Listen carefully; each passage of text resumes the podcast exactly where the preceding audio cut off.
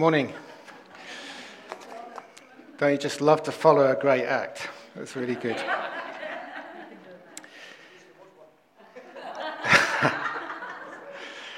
um, Kim and I have just come back from Cornwall. We had a lovely time away with our family. It's lovely to be back with the people of God. Amen. And to be, uh, to, to, be, um, to be together in church, just lovely. Let's pray together. In fact, why don't you just put out your hands towards me and say after me Dear God, please bless the preacher. Give him the words to say. Put your hand on your hearts. Lord, help me to receive everything you want to say to me today. Amen. That's a great prayer. When you think of God, what do you think about? What character of characteristic of God do you think is, is most prevalent? Is it that he's all powerful, can do anything, that he's the creator? I love creation. In Cornwall, you don't get any light pollution. You could just see myriads of stars, constellations. See the power and the greatness of God. I just love it. Or maybe it's that the grace of God that we've been hearing about today, that undeserved, unmerited favor of God that you can't earn. What a God that He should treat us like that. About the mercy of God. Amazing mercy of God upon us.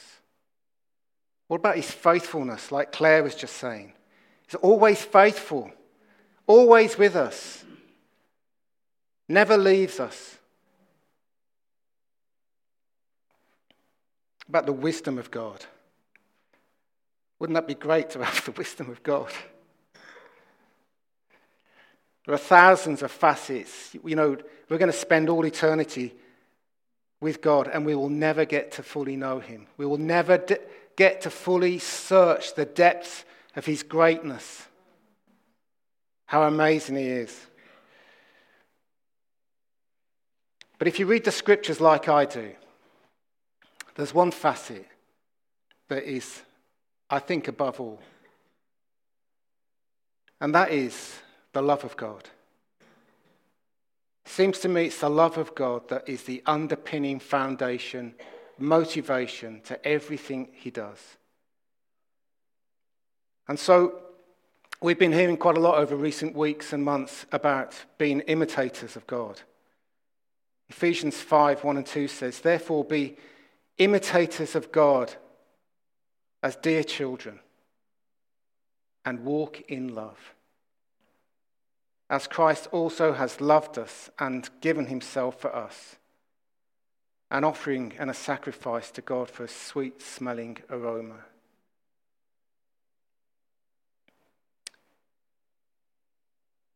When I think about walking in God, I, see it as an act of intentionally walking in love, an act of the will, the way that we live our lives in everything we do. He calls us to imitate him and to walk in love, to be like Jesus. I don't know if you like me, that seems quite a tall order to be like Jesus. But that's his agenda for our lives. Church, that's what we're called to do, is to be like Jesus and represent him in the power of his Holy Spirit here on earth. We've been talking about the vision of God. Loving God bigger. Love, doing, doing church bigger and better. And loving bigger and better. That's quite important. It says in John that he who does not love does not know God. For God is love. And the New Testament is quite interesting because it has various words for love. We, we're quite narrow in our English language. And the New Testament has a, a particular word for love that really isn't expressed, so far as I know, in any other language, which is this word agape. And it means an unconditional love. It means you haven't got to do anything in return, not one single jot or iota for God's love to be available to you. It's a love by choice, an act of the will. The word denotes unconquerable benevolence and undefeatable goodwill. It never seeks anything but the highest goodwill for fellow mankind. It does not need a chemistry. It does not need an affinity or a feeling. And I want to say, in the world that we live in, it's not about sex.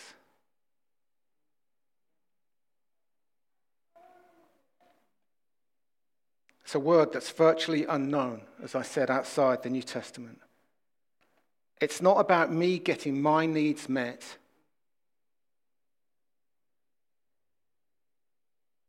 It's about what I can do in representing God to everyone that I come across. The Apostle Paul says love should be without hypocrisy. It's quite challenged me. Let love be without hypocrisy. You know, hypocrisy, that word is about, again, comes from a Greek word about um, putting on masks, pretending to be something that you're not. Paul says, take the masks off.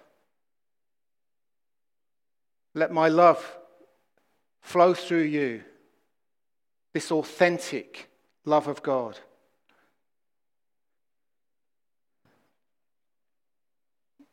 So I've preached on this before, but I'm coming back to this passage out of 1 Corinthians 13. And we're going to do it in three, three stages. It's the finest commentary on love anywhere in literature. Anywhere, bar none.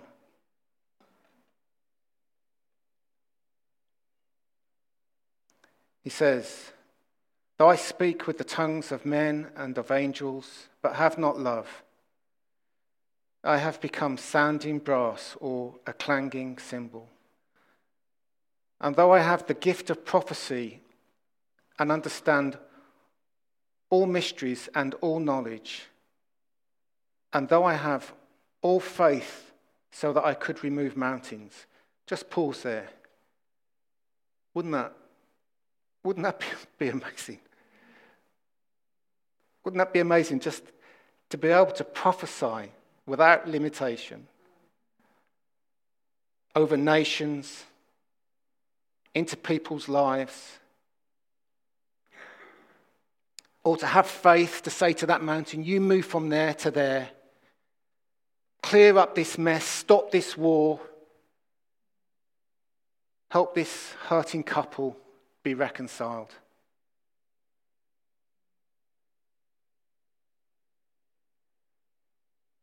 To have such faith. And yet, the Bible says um, you could have all that, but if you don't have love, it's nothing. It, it has no eternal value, it's transient, temporary.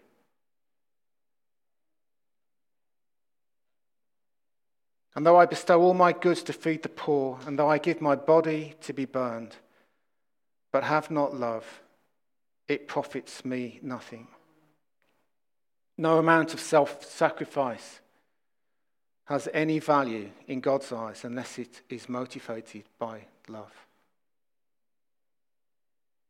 I don't want to denigrate the spiritual gifts because Paul says to earnestly desire the spiritual gifts.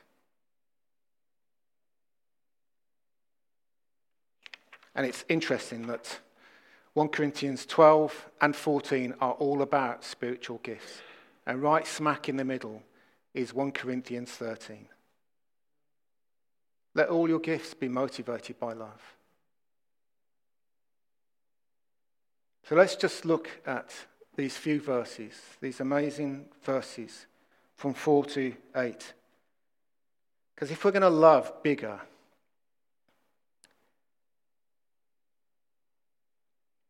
we need the love of God in our heart. When you read these words, you'll think, only God can do this. Only God can really truly love like this. And that is true. But as we begin to participate and co partner with Him, and He releases His love into our hearts, we will know the blessings that love brings. Because love is the basis and the atmosphere in which God operates. If we're going to see more miracles, more people saved, the lost coming into the church, lives restored, marriages healed, the broken made whole, it's the love of God that is at the root of all of that. He is love. It's His presence. It is the love of God that creates the atmosphere for miracles, signs, and wonders to take place. Hello? Yeah. Love suffers long and is kind.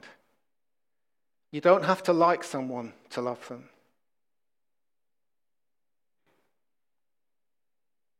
You might say, How do you know that? It says, Love your enemies.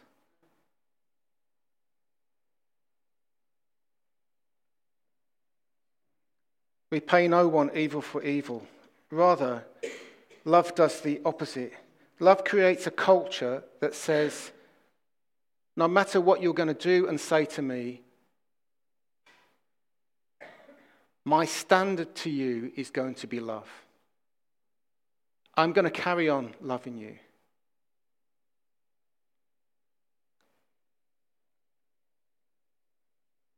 It becomes a complete culture in which I live, in the way that Jesus lived. Right to the very end Father, forgive them, for they do not know what they do. So powerful.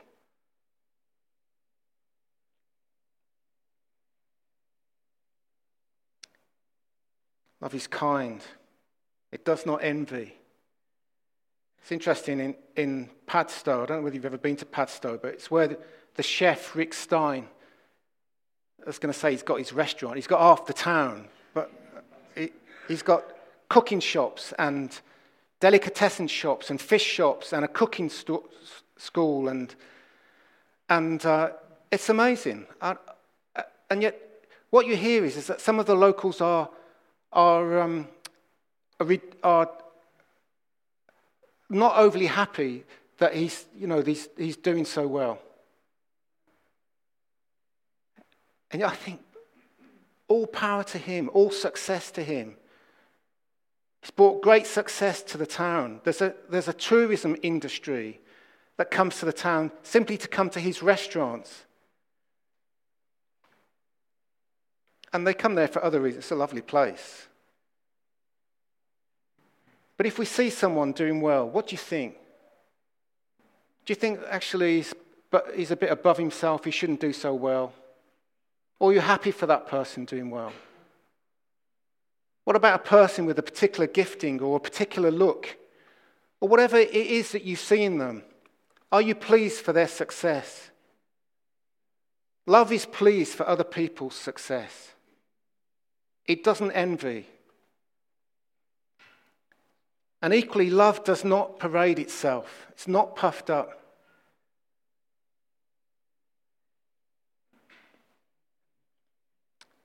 I don't know what you feel when you're around someone that keeps drawing attention to themselves, saying, Look how good I am. You know the sort of person. It become, becomes wearing and um, it can sort of push you away, really. you get a bit fed up with it.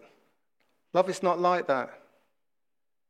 Love really enjoys the success of someone else and is modest and humble. Love does not parade itself, it's not puffed up.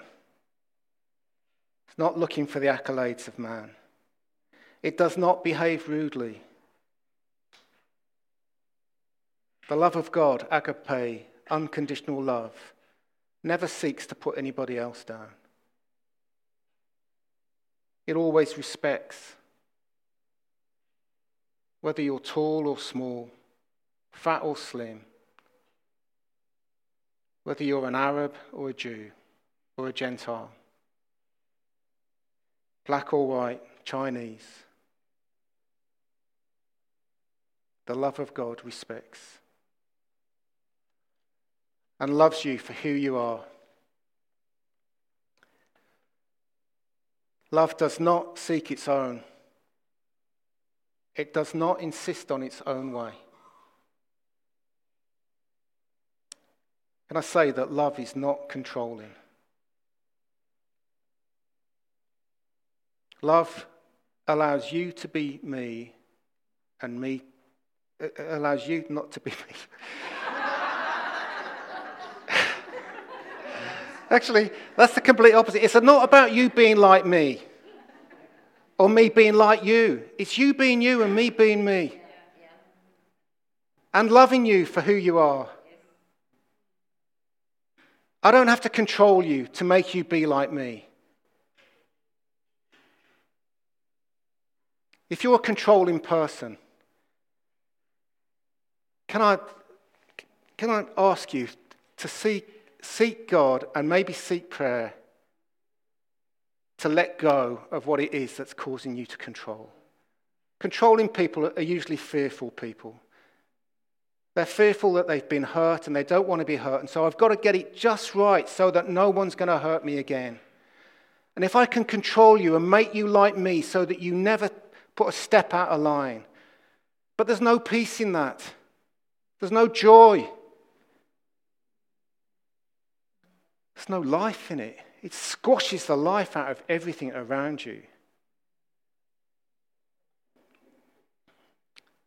And God wants to set you free if you're like that.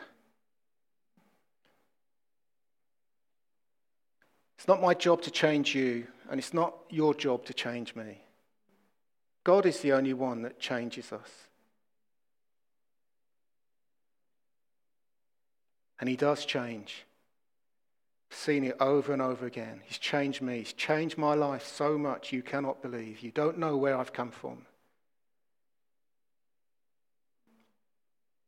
I love him. I love his love in my life. Love is not provoked, it doesn't retaliate or seek revenge. That does not mean you can't be honest with someone and tell them how you're feeling. Love allows you to be in control of yourself and to be powerful. Let's not be quick to take offense. You don't always have to take offense if someone hurts you. So just release it. Love thinks no evil. Other commentaries have um, Translations have love keeps no account of evil. Do you keep lists of things that someone's done wrong?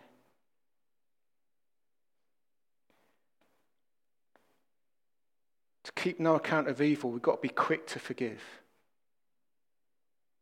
Releasing people from our judgment if they've hurt us. It keeps no record of wrongs. Unforgiving people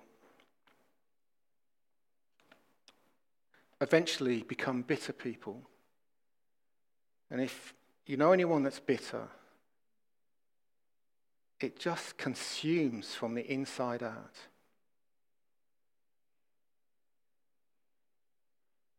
I know someone like that right now. My heart is so extended towards them because they don't see they're not hurting the person that's hurting them, but they're hurting themselves because there isn't a freedom to forgive. The love of God is forgiving. You don't need someone to come and say, I am sorry to forgive them. Don't keep lists.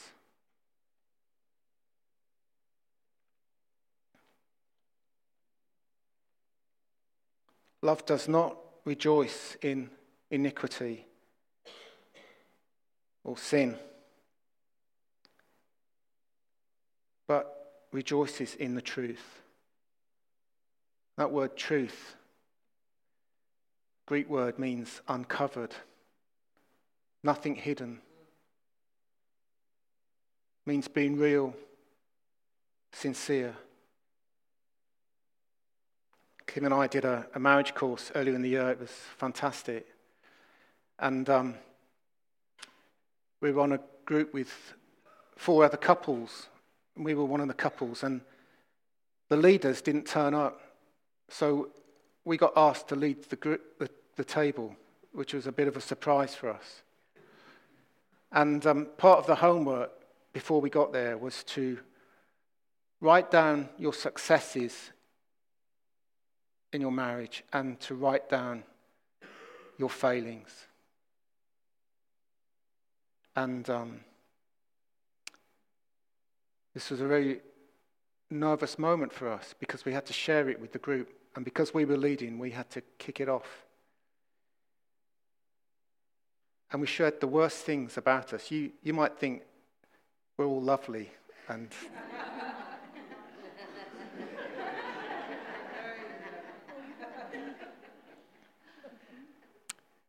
But that hasn't always been the case.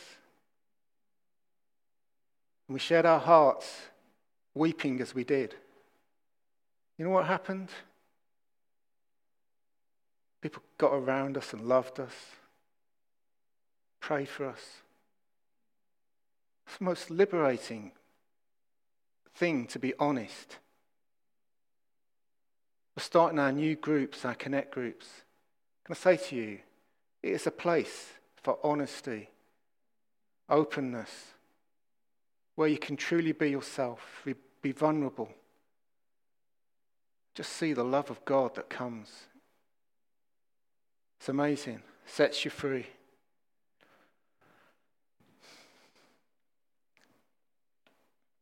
nothing hidden. Love bears all things, believes all things, hopes all things, endures all things. Love never fails. Love never fails. You might say, well, why is that not working out in that marriage? Why is that not working out in my life? if love never fails?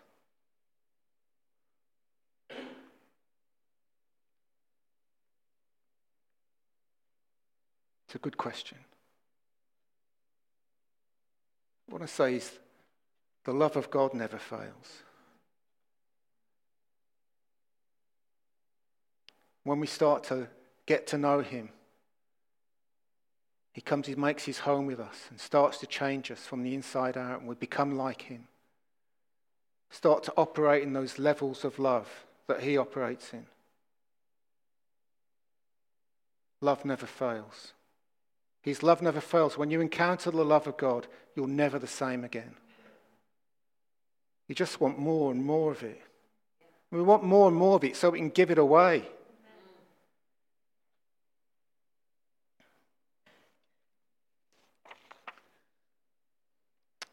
Next slide.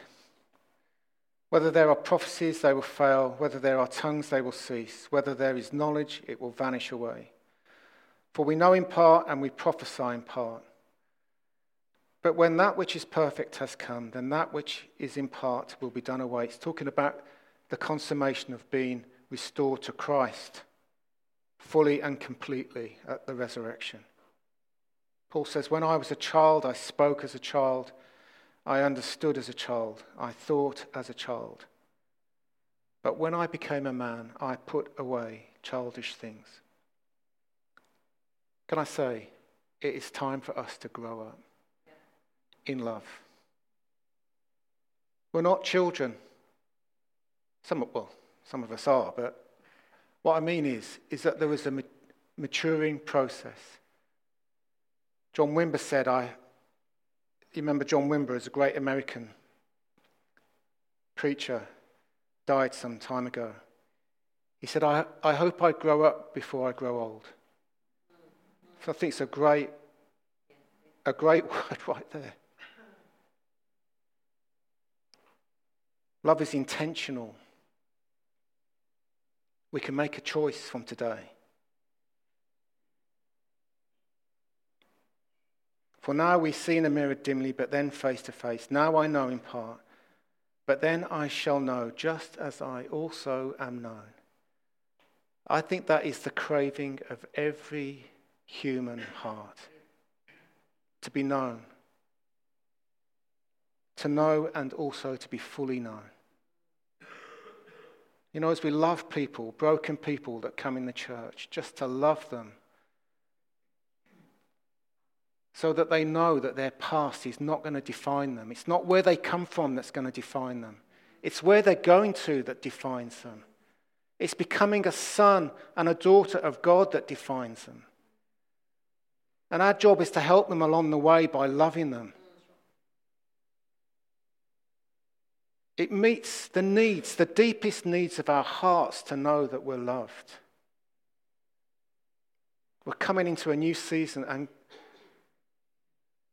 I believe that we're going to have opportunities to love like we've never known.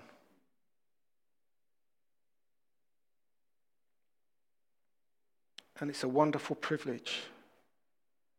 And now abide faith, hope, love, these three, but the greatest of these is love.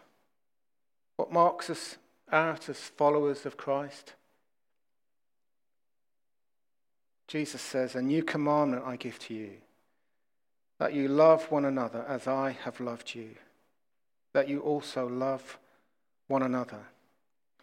By this, all will know that you are my disciples if you have love for one another. We're going to come and break bread now.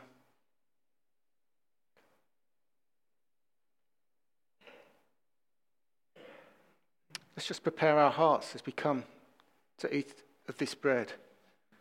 We're all invited. Jesus died for us all.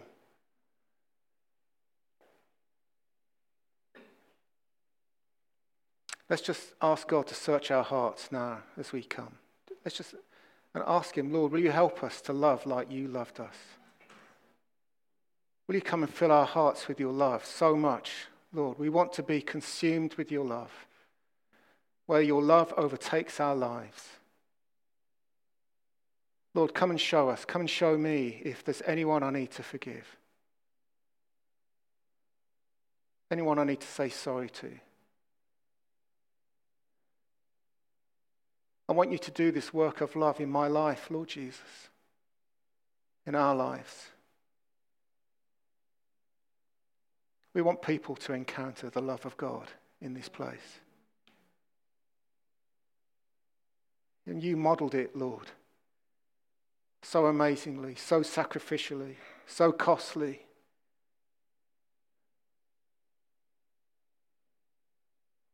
And we remember what you've done for us that on the night that you were betrayed, you took bread and broke it and you gave it to your disciples and you said, Take and eat this, all of you. We remember your death upon the cross.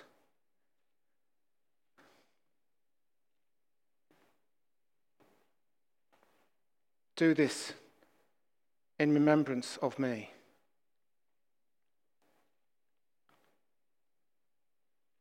And in the same way, he took the cup and he said, Drink this, all of you. This is my blood of the new covenant.